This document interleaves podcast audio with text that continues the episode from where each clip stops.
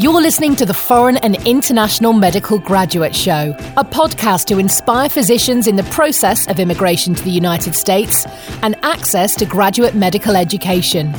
We create meaningful and helpful content that motivates medical students and doctors throughout the world, with the goal of creating a community that supports itself and gives feedback to each other that stays updated with the most recent tips and advice on how to make it in America and become a successful resident or fellow in the speciality of your dreams. Dr. Alonso Osorio is board certified and residency trained in both emergency and family medicine and will be bringing you 20 years of his personal experiences, struggles, and motivation. We'll be chatting with people like you to talk about the lessons they've learned along their personal path, how to make an impact, and how we can all benefit from it. Also, we'll analyse the current resources available and how to benefit from them. Thanks for joining us. Please enjoy the show. Hello, superstars, and welcome again to the Foreign and International Medical Graduate Podcast. I'm super excited of being here with you back to back in this spring break, producing some quality information for you all. And today, I have a physician, Dr. Varun Agrawal, that actually we connected each other about a month ago through the internet in late december early january when i initially launched my facebook group and my youtube channel and my uh, podcast. And i think he's doing a lot of good stuff for foreign medical graduates. Dr varun agrawal also known as dr ed is a nephrologist currently working at the university hospital in burlington vermont. And he has his clinical practice of full-time nephrology and is heavily involved in education of graduate medical education, working with residents, fellows, and obviously with medical students in this location. You can expect for those that are non-medical, he's an internist, so he specializes in internal medicine. He did his training in uh, Royal Oak, uh, Michigan at the William Beaumont Hospital from 2005 to 2008, followed by his nephrology fellowship from July 2009 to June 2011. He is a fellow of the American College of Physicians, a fellow of the American Society of Nephrologists, and he is board certified residency trained on those two specialties. So Dr. Ed is here with us. He's right now calling us from uh, Vermont, where he is holding the title of Associate Professor of Medicine in the Division of Nephrology and Hypertension at the University of Vermont College of Medicine. And we're super excited to have him here. He also has a fantastic website and a Facebook group, thousands of followers, and many of them joining on every day called ED for Med US, ED for medus.com that he created in the fall of 2019. And he's doing a lot of educational consultations to students, physicians, and anyone that is applying to the graduate medical education healthcare system with his 20 plus years of experience working as a professor and as an attending, working with fellows and residents, he has a lot of power in numbers and a strength to tell you how to make yourself a more robust and attractive, I would call it a sexy applicant for the mm-hmm. residency program in the United States. So he will help you to navigate this journey. He does specific consulting, so just please visit his Facebook page and we're extremely excited to have you here today. Is there anything that I'm missing that I haven't said on in the introduction of you, Dad? Oh no, that's perfect. Thank you so much. Uh, for that wonderful introduction. Uh, that's accurate and um, kind of very much encompasses, you know, what I've achieved so far and uh, what I intend to do moving forward uh, for the medical graduates, both international as well as U.S. medical graduates who are, you know, looking to uh, get into a residency program here in the U.S. And I know that you and I created this with a non for profit type of incentive initially, just because I think you and I both noted that there was a huge gap uh, for foreign medical graduates. How do you think we're filling in the need of our uh, listeners? Yeah. So what happens is uh, international medical graduates they have you know quite limited knowledge of the ground reality of things here in the U.S. I mean, yes, there is the internet. There's a lot of information but what actually is happening down here is kind of not really you know distilled and you know handed out to them unless they start you know really pursuing us clinical experience. And what's happening and what i'm kind of looking uh, online there are now some services or like middlemen uh, middle people who are kind of like uh, hoping to like you know uh, get an international medical graduate into a U.S. clinical experience, like an observership or an, or an externship, and those are quite expensive. I mean, those costs are you know are clearly available on the websites and can kind of go up to like thousands of dollars. And so, while that is helpful, you know, besides the scores and everything, if you know everything can kind of like fall apart if someone doesn't do well um, at the uh, residency interview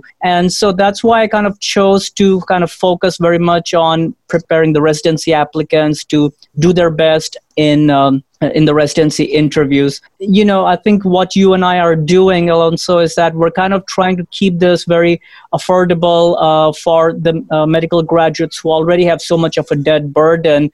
And uh, I really didn't feel it was ethical of me to like you know start charging thousands of dollars for consultation, but uh, just enough to kind of you know keep my passion. Um, in helping out others, uh, and just so that uh, we can kind of continue to develop more collaboration with other folks like you and I who uh, want to help out uh, medical graduates. Absolutely. You and I are going to try this for a few years. I think we just keep growing. Mm-hmm. So, as a foreign medical grad coming into America, what kind of struggles do you go through coming into this country? Yeah, so of course, the biggest was the culture shock. I mean, you know, when I did my medical training uh, in India, things uh, were very different the whole work culture, the work ethic. And uh, so that was like, a, a, you know, it took me some time to get used to it. For example, you know, here in the US, the work culture, um, it kind of wants you to be very independent and take on responsibilities and, you know, follow through with what you you said you're going to do. And so but that was kind of not really the ground reality uh, in india uh, kind of growing up there. This is like a very good work ethic to have that you know if you're telling something i'm going to do something you better follow through on it. And you know and then other things like just working hard and uh, kind of uh, but at the same time trying to have like a work life balance. So that was like took me some time to kind of you know find a, a good balance between the two. Other struggles uh, i mean i don't think uh, language was a problem for me uh, initially. Just getting used to the whole um, system, you know, social security numbers, uh, bank accounts, those kind of things. And, you know, and also everyone goes through a little bit of a homesickness, you know, coming, uh, uh, you know, being far from family and everyone else. So that was a little bit of a struggle. But the good thing that helped me during the transition to residency was that I had a good network of friends and who really helped, uh, you know, helped me feel very welcome and uh, allowed me to very quickly gel with the work culture during residency. And I think uh, that was like a wonderful journey, you know, I don't know, like 15 years uh, from the time I started. I know that is more likely to have a doctor in the United States by the last name Patel than having somebody by the name Williams or Michaels. You know, I think we represent about uh, one of every four physicians in the mm-hmm. United States are an international medical graduate. By the way, the other day, somebody posted on my Facebook page that uh, I should not be using the FMG term, and actually, he is correct. We are right now dealing with a new term called the International Medical Graduate term. And I just felt that for the old generation folks like you and I, yeah. it was extremely important to kind of attract that community baptized in my podcast the foreign international medical graduate mm-hmm. podcast and the international part will bring the new young fellas that are now are absorbed and connected through this new generation. So what kind of uh, population of listeners uh, you're trying to reach to? Because in general pretty much all of my listeners have agreed uh, that you're required to have someone like you or mm-hmm. me, an immigrant, to have a United States based physician with experience on helping you through the coaching process of making it into the residency program, correct? Yes, exactly. I mean, I think that's why, you know, uh, since I started my ed4medus.com and the Facebook group, I think that's what um, the, especially the applicants who applied, you know, for the 2019 2020 uh, residency uh, match. I, I, think international medical graduates were able to connect with me because I also went through the same journey, though it was many years ago. And also because I've kind of, uh, I'm a faculty member and I interact with uh, medical students, residents, also observers. Uh, so I kind of know, you know, what challenges they're going through, and also served as, you know, uh, someone who did interviews for residency recruitment and served in the committee to uh, develop the rank order list. So I kind of know the ins and outs of how or what program directors and faculty are looking at. So I think based on that, I think uh, I was able to connect well with especially international medical graduates and some US medical graduates too, who do have an upper hand in this whole process because they are in the system, they know. Um, it's very quickly for them to kind of you know start get into residency they have uh, mentors and faculty advisors to help guide them uh, who are all based here in the us and none of that is available to international medical graduates. Let's dig deeper into that. And since now we have the access to these fantastic platforms like uh, you know video chatting and phone calls that you can actually feel like you're almost there with the person the only thing that we're missing is physical touch this has been a huge advantage and obviously it's going to change the way we interact with people yep. so people are reaching out to you I know that you specialize on face interactions via the, uh, this media. Mm-hmm what are the most common concerns that people reach out to you with? Uh, are these people like on their first attempt, they never done it, I want to get coach and train, or is people that already had failures, that they have failed using other methods? What kind of applicants are you getting to your uh, website and your consulting? Right. I'm kind of uh, seeing, you know, uh, a spectrum of, uh, you know, residency applicants. So, you know, I've kind of interviewed folks who just came out of med school, and also I've interviewed folks who are like four years, five years out of med school and had to, you know, either uh, were not successful in matching or had to interrupt their whole uh, residency uh, pursuit because of uh, maybe something in the family or other reasons. I, I've seen kind of all all kind of applicants really. Wow, that's very exciting. And when people reach out to you, they say, Dr. Uh, Ed, I want to work on my personal statement. I, I, want you to help me out with what, your resume. What are you looking for to enhance? And when somebody tells you, Dr. Ed, I think I have a deficiency in this part of my resume, what's your advice? What a typical example that you get regarding that, that, that uh, concern? Right. So one thing that I tell, you know, especially international medical graduates, and you know, uh, and I can kind of relate to that, is that uh, I believe that you know we are very modest. You know, we don't like to speak out about what we have done, what we have achieved. A lot of times, you know, if someone has like um, written a case report, then you know they will say, oh, you know, um, uh, if I ask them what's your research experience, they'll say, oh, you know, I just have a case report, and I kind of explained to them, no, that's not how you need to present yourself. You need to like, you know, there's a lot of work involved in writing a case report. So you need to kind of uh, rephrase how you're presenting all your achievements.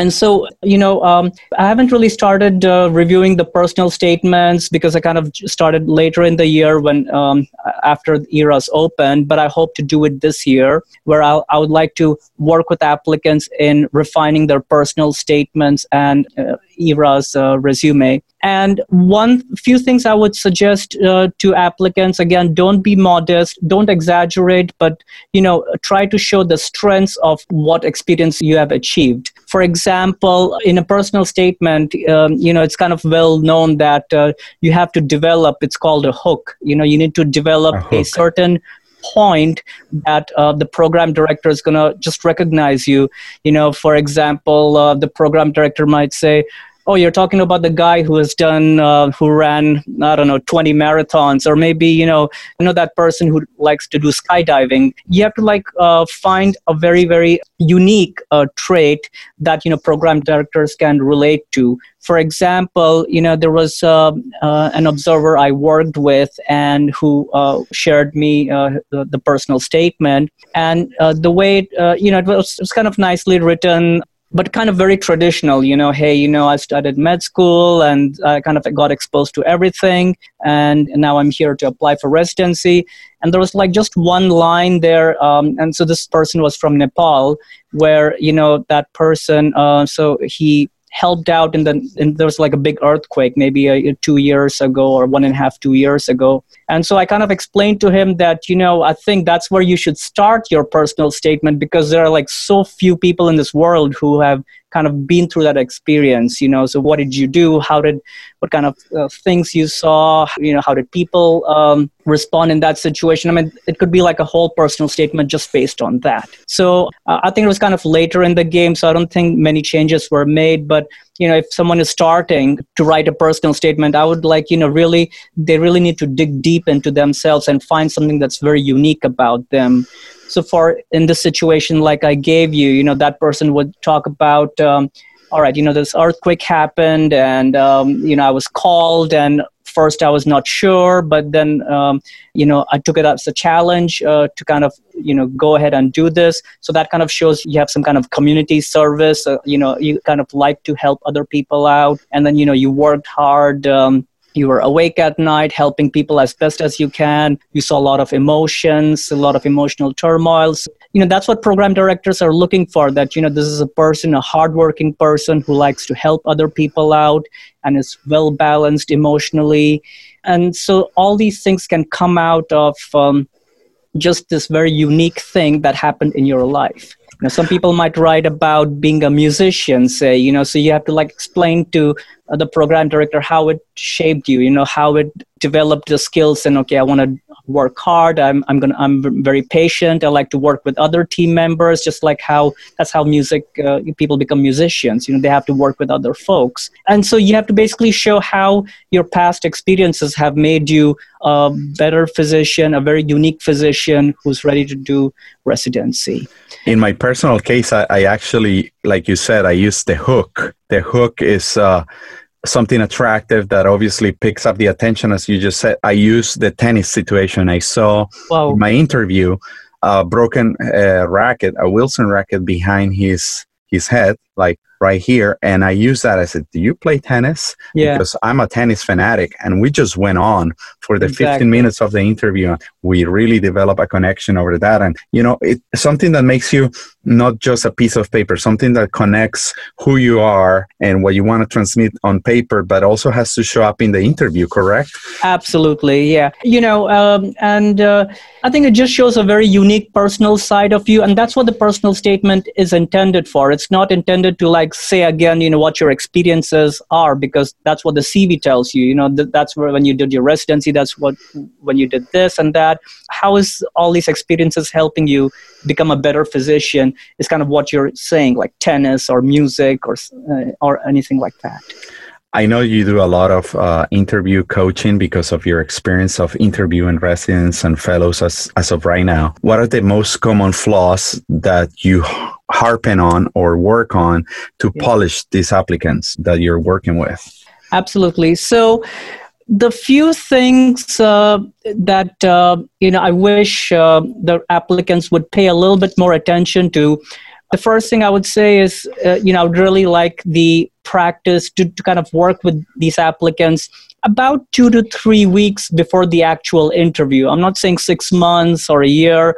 Uh, but it shouldn't be like you know two days before the interview i'm doing a practice interview because then it's very very difficult to refine your answers so one is the timing of the interview then you know uh, some of the questions and these are like common questions like you know can you tell me an interesting case that you saw?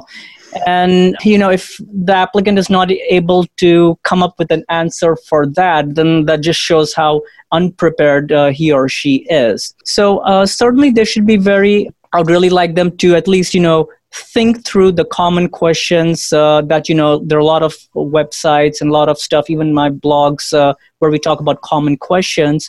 And then um, things like uh, you know if i as the interviewer am asking the applicant do you have any questions for me? Again i don't think it's um, there has to be at least one question. One question maybe even if you've asked someone else um, you should really have a question and you know there are some challenging questions like you know tell me your strengths and weaknesses that kind of a thing uh, the weakness is a part where you know people sometimes uh, um, are not able to like clearly say uh, and that's where I help them out with. And then there are some questions like, why should we take you into our program? Uh, kind of very traditional. That's a, that's a big one. I that's think. a big one. Yeah, you know they kind of like to ask that in the end, just to kind of like summarize everything. Lately, uh, you know, from what I'm uh, reading, uh, there has been a lot of uh, interest in uh, asking behavioral questions because I think program directors know that you know everyone's going to be prepared to answer the very common questions like tell me about yourself or what do you want to do after residency?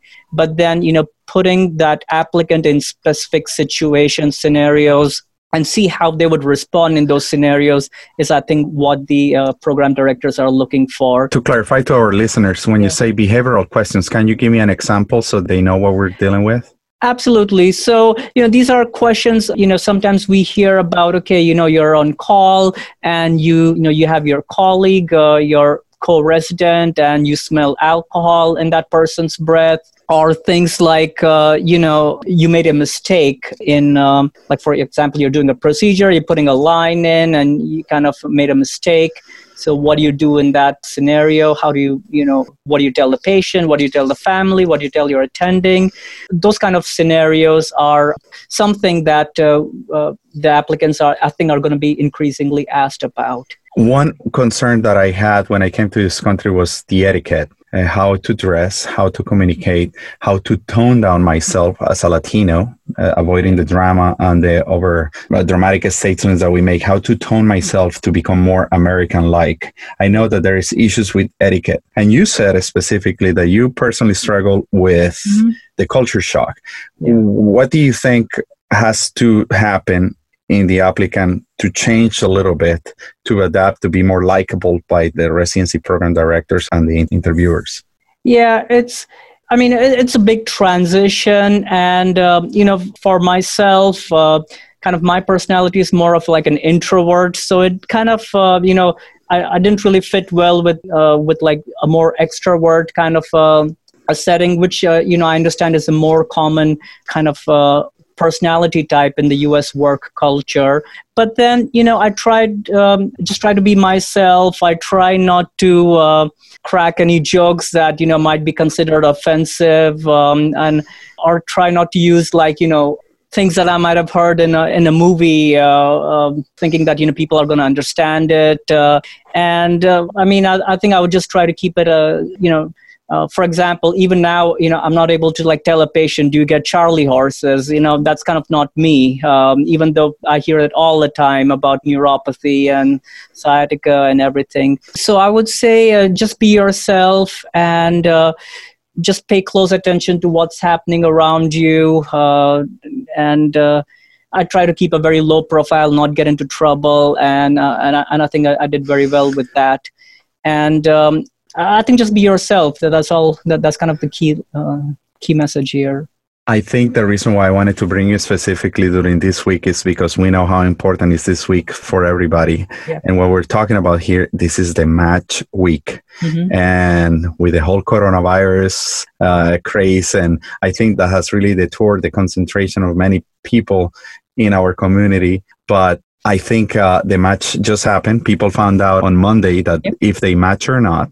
Yep. And on Friday, they will be told exactly where they're going to go. So I know you launched your uh, program ED for Med US uh, last fall.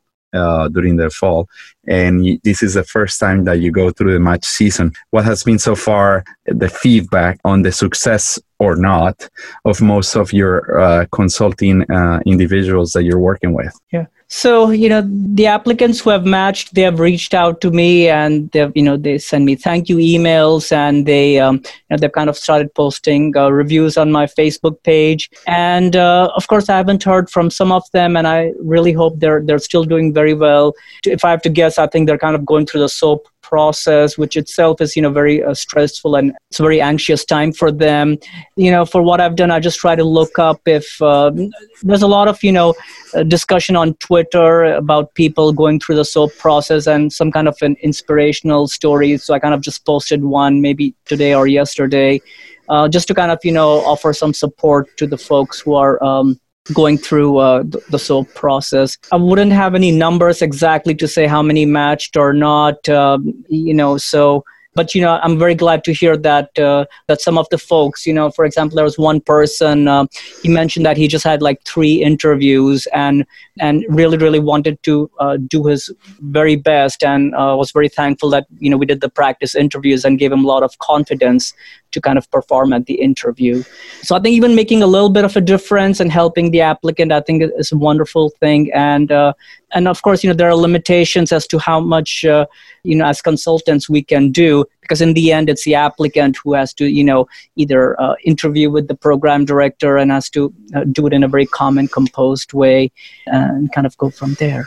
I know you're very active on the internet. I'm actually remarkably impressed about the fact of how much good content and material you're posting on on daily basis. How a busy practicing physician with a busy nephrology practice, running an assistant to run a residency program, rounding with the fellows and residents. How do you get time to do all this for people? I mean, I know that this is out of the goodness of your heart, but where do you find time? Because I'm telling you the truth. I find myself sometimes in, in between my kids, my wife, the family, and work, having no time to do anything. I know that I'm doing it for fun, but how do you do it? It's awesome what you're putting out there. Yeah, I mean, uh, I think uh, it's important to be consistent in one's efforts. Um, you know, so if I just post uh, something a month and not post for uh, an, uh, two months, you know, uh, people are not gonna appreciate what you know what I can do and what I how I can help others.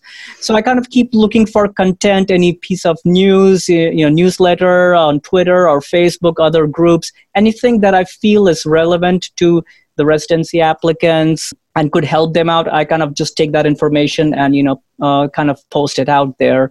And uh, i try to keep it like one post a day just to kind of you know i have like a daily content uh, for everyone. And that's working out so far uh, working out well.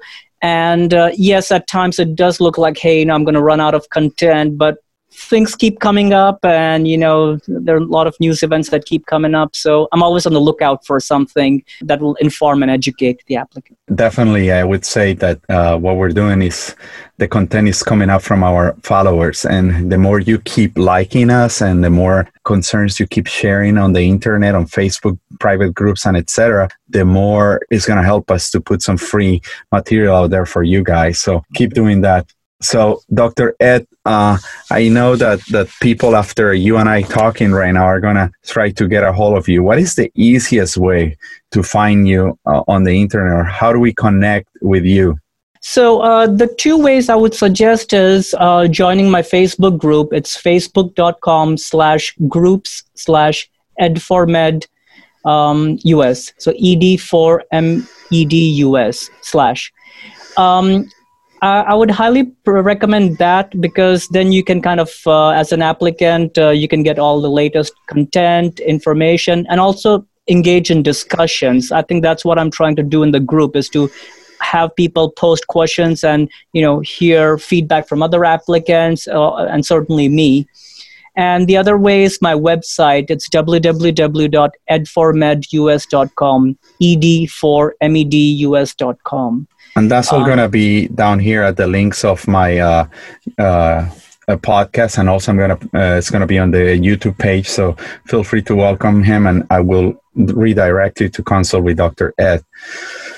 Dr. Ed, uh, this is super exciting. So I have one question. Since uh, recently in early January, uh, late January, early February, the USMLE stated that we're going into a pass-fail score how do you mm-hmm. think uh, this is going to affect uh, international medical graduates or any grad? And w- do you foresee that people are going to need to shine more in uh, the interviewing process more than a three digit number as it used to be?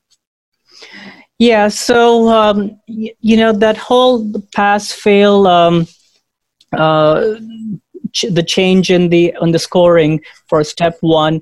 I mean people have looked at it both ways you know some feel that it, it's it's a good move uh, it kind of relieves some of the stress of preparing for step one and that you know uh, programs should not focus too much on the step one score. I mean if you look at um, how uh, you know nrmp has this uh, data where they surveyed program directors asking how do you guys uh, how do you um, decide whom to uh, call for an interview and USMLE step one score is like on the top of the list. So um, having said that, for an international medical graduate, I think uh, you know there are a couple of ways I've kind of looked at this. Um, the way it works for international medical graduates is uh, a lot of us take the step one, you know, much later in medical school. I mean, uh, for example, I took it like after I graduated, you know, and in the U.S., uh, it's like this. They take it in the second year. The U.S. medical graduates take it in the second year of med school. So. Um, and so by the time you know one finishes med school it's very difficult to kind of go back and learn like biochemistry and uh, anatomy and embryology you know those kind of um, basic sciences. basic exactly basic science that it's very difficult to like be excellent in that. And um, so i think from that point of view it's like okay you know uh, we just need to uh, pass uh, in this exam. So that's one um, one uh, good thing for international medical graduate, and focusing more on the clinical sciences, which is really the information you need to take care of the patients. Um, there, some folks have said that um, have kind of expressed their views that you know for an international medical graduate um, step having a high score on step one was kind of one of the ways uh, they would show to the program director that you know hey uh, i'm really good at uh, in, um, i really i'm very good in my clinical knowledge. And so some feel that now they don't they would not have the ability to show um, the program director that um, uh, you, know about their uh, clinical knowledge uh, sorry the basic knowledge so um, yes, it's so then you know the focus will be more on uh, doing better on the USMLE Step Two CK. Uh, making sure they pass the step 2 CS uh, the first attempt, maybe focusing more on clinical experience and research. I think uh, it's, it's going to like move uh, the whole uh, method of how program directors decide whom to interview will, will kind of change. As a practicing physician and working with a university teaching hospital, just give me an idea of how many applicants for internal medicine you're having every year that you need to sort through, uh, just in total applications per interviewing season. Yeah. So I understand that um, for every position, they're kind of interviewing about eight uh, to 10 candidates for a position. So uh, here in my program, if you know, if it's like uh, 20 they take 20 uh, residents in a year i have heard from the program director that they kind of interview anywhere between like 160 uh, 150 160 applicants and probably you're going to have more than a thousand applicants per interviewing season i heard something ridiculous like in the numbers of the three four thousand people applying for one residency program Absolutely. I mean, uh, I wouldn't know how many uh, applications were received, but yes, it's a humongous number of applications. And that's why, you know, there are all these filters that are placed uh, to kind of uh, narrow down you know the number of applications that uh, the program director needs to review in order to decide whom to call for interview. How likely is that with this new uh, scoring system us foreign medical graduates are going to be able to make it into highly competitive specialties and not settle quote unquote for internal medicine or family practice like i had to at the very beginning before i went actually into the specialty of my choice emergency medicine yeah, I don't think it will change that because, you know, the reason why specialties like ophthalmology, dermatology, orthopedic surgery are competitive, it's not that because, you know, they're looking for high step one scores. Um, I mean, traditionally, um, you know those specialties uh, you know are more accessible to us medical graduates as compared to international medical graduates so and you know i don't believe it's entirely because of the score uh, the step one or step two scores. I think it has to do with how you did during your med school and the kind of letters that you have maybe the kind of research you have done. So i don't believe the pass step one pass fail system is going to make it more difficult for international graduates to get into competitive specialties. You know they would still need to work on their step two ck and and all the other things to kind of get into a competitive specialty i would think you said earlier that you also work with people that are doing observerships. My perception and my feeling is that every day is getting more difficult and, if not difficult, more expensive to find an observership. And definitely a hands on rotation is really hard to get by. What are you advising the people that are successful at finding an observership to concentrate on during those two to four weeks that they're working with and attending? Absolutely. You know, as an observer, um, the role is quite passive for an observer. They're basically shadowing you. They're kind of uh, looking at what you're doing. When I've had observers, um, you know, the first thing I would ask them is, you know, if they have any uh, topics or any questions that they would like me to discuss you know just to kind of have an engaging um, teaching moment. And you know there were some observers who would like me to talk about dialysis or some electrolyte disturbance some were like mm, no they didn't have anything to ask me. And so that again you know that so i would really highly encourage an observer to have some questions to ask the attending. Or at least you know if the attending is showing an interest in teaching that you take full you know uh, benefit of that. There's a lot of downtime you know they, they need to wait for the attendings to like write their notes and everything. I would suggest an observer to ask the attending to see hey you know i know we saw this patient um, you know uh, is there anything that you want me to research uh, do a literature search about? For example you know i wrote in one of my blogs so we had like two um, observers and uh, there was this whole question about polycystic kidney disease and there's this medicine called tolvaptan. And so when he asked me hey you know do you have something that you would like me to research on?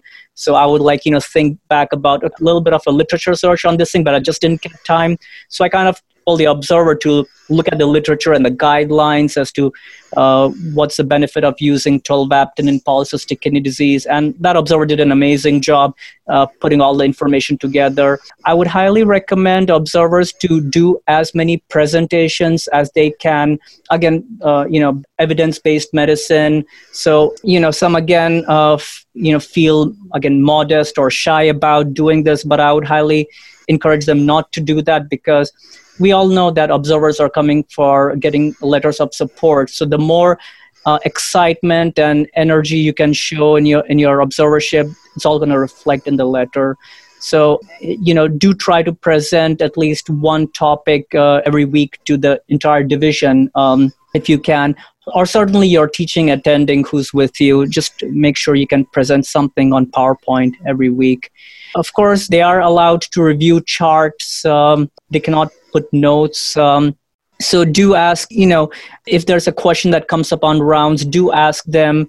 And if, or do take the effort to, um, you know, search on up to date, search on the literature and, and say to the attending, hey, you know, I read about this medicine is kind of contraindicated in people with acute kidney injury. What are your thoughts about that? For example, I had someone with taking baclofen and who had acute kidney injury, so there was this whole discussion about it. So I think there's a lot of content that can be uh, seen uh, during an observership. It's just that they need to capitalize on that. They need to like say, okay, this is an opportunity. I can I can help the attending uh, in their literature search or put together a PowerPoint and go from there some observers you know do help out they also do look for research opportunities. I mean it's possible to do any research in four weeks. But you know at least you might be able to identify a mentor um, and see if you would be you know they need help writing a paper or a review paper or something that you can do remotely also. So those are a few things uh, i highly discourage um, you know observers to like you know be chatting on their phones while waiting. It's kind of no, not very respectful to do that.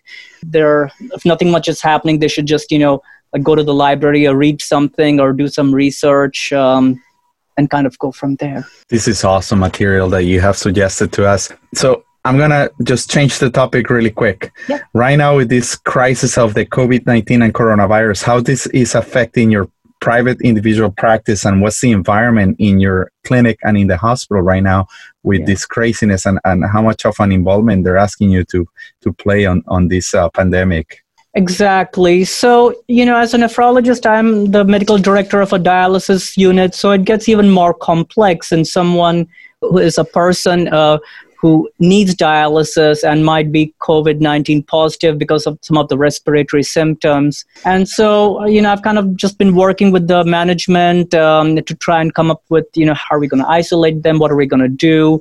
And work with infectious disease. I was on call yesterday night, and, you know, we kind of just had a, a very similar situation and you know kind of all non-essential like the clinics are kind of you know uh, just like telemedicine or phone um, you know interviews are are being done right now. So all like non-essential or things that can wait are being rescheduled to a later date. And you know with regards to the teaching it's, everything's kind of become remote right now. Um, you know medical students are not like you know are in sitting together or so you know in, in a lecture hall. And observership also that's kind of like you know uh, closed now because again you know we don't want uh, observers to kind of be in a dialysis unit with uh, you know where they can potentially get sick. Wow. So uh, yeah so all kind of things that are non-essential have really been like you know cut down well, it's been awesome. I just wanted to get your point of view on what's been this experience yeah. because we our two prior episodes are going to be about COVID nineteen, and and I think uh, we need to take advantage of this moment to generate some public health education to kind of calm the fears and at least to tell people to stay home and isolate themselves. Dr. Ed, Dr. Varun Agrawal, this has been fantastic. Uh, I'm going to link you guys so you can visit him. If you want to get a hold of Dr. Ed, I would say this is the moment. So we can start planning ahead for the future for the next uh, matching season. As he said, usually he's going to be really busy for the two to three weeks prior to any interview that you're going to have. And for all those uh, residents that match, I um those, those medical students that match. I want to congratulate you and wish you good luck in the next three to five years of your education. And and Dr. Ed is here for you. He's doing some fantastic stuff and he's putting some good material out there. So just follow him on his Facebook page. And I just hope that business keeps growing and foreign medical and international medical graduates are extremely appreciative of your job, especially knowing that you're such a busy physician. Yeah, sounds good. Thank you very much, Dr. Alonso. Really appreciate it. Thank you for your time.